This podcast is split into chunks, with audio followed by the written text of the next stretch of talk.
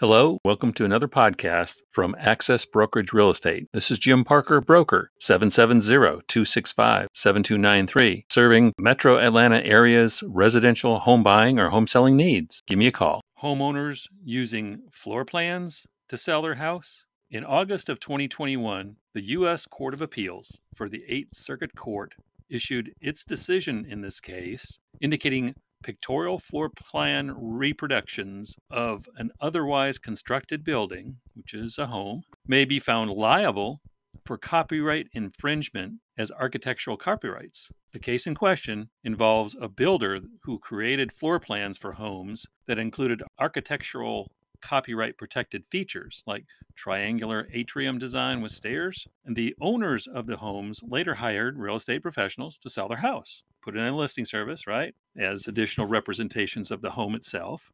The builder brought suit against the realtors for infringing on architectural copyrights by reproducing and publishing these floor plans without authorization. A 1990 statute established architectural copyrights and provides an exception. It narrows the protection for these rights and states the work that has been constructed does not include the right to prevent making, distributing, or public display of pictures, paintings, photographs, or pictorial representations of the work if the building in which the work is embodied is located or ordinarily visible from a public place. So the realtors believe these reproductions on the floor plans were protected from suit, but the Eighth Circuit Court has decided otherwise. Now, up to the present here, okay, uh, earlier in March of this year, 2022, the U.S. Supreme Court was asked to consider revisiting this decision, and the circuit court decision is presented as upsetting a long held real estate industry practice,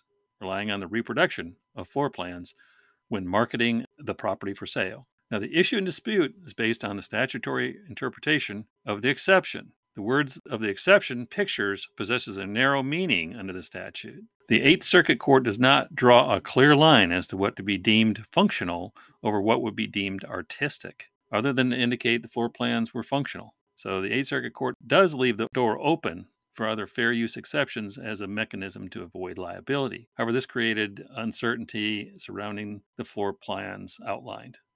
Is it worth the time of the Supreme Court to decide on a case like this? Well, well that all depends how many people use floor plans in the marketing materials to sell houses? Most of the time, you do not see those floor plans.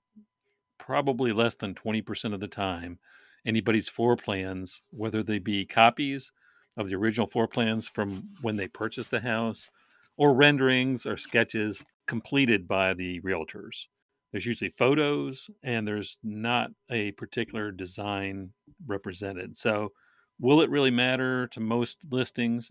No. Will it matter to some? Yeah, probably, because some people like to see the floor plan or, or layout and they can't envision that in their minds, but they can envision it if it's depicted in on the screen. So just seems like one of those like, eh, it's not like a really major case, but it may affect thousands, tens of thousands, or over a hundred thousand sellers. There's nothing in the builder contracts that say anything that I know about on the copyright of those architectural drawings by the architects who lay it out for the builders.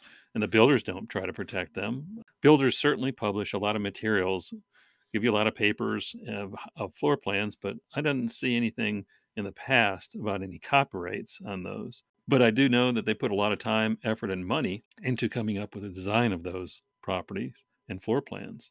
Will it be a major issue? I don't think so, but you never know what will be heard or not heard by the U.S. Supreme Court. They've got hundreds, if not thousands, of cases that are presented to them, and I think they only hear what 60 to 80 per year, or something lower than that.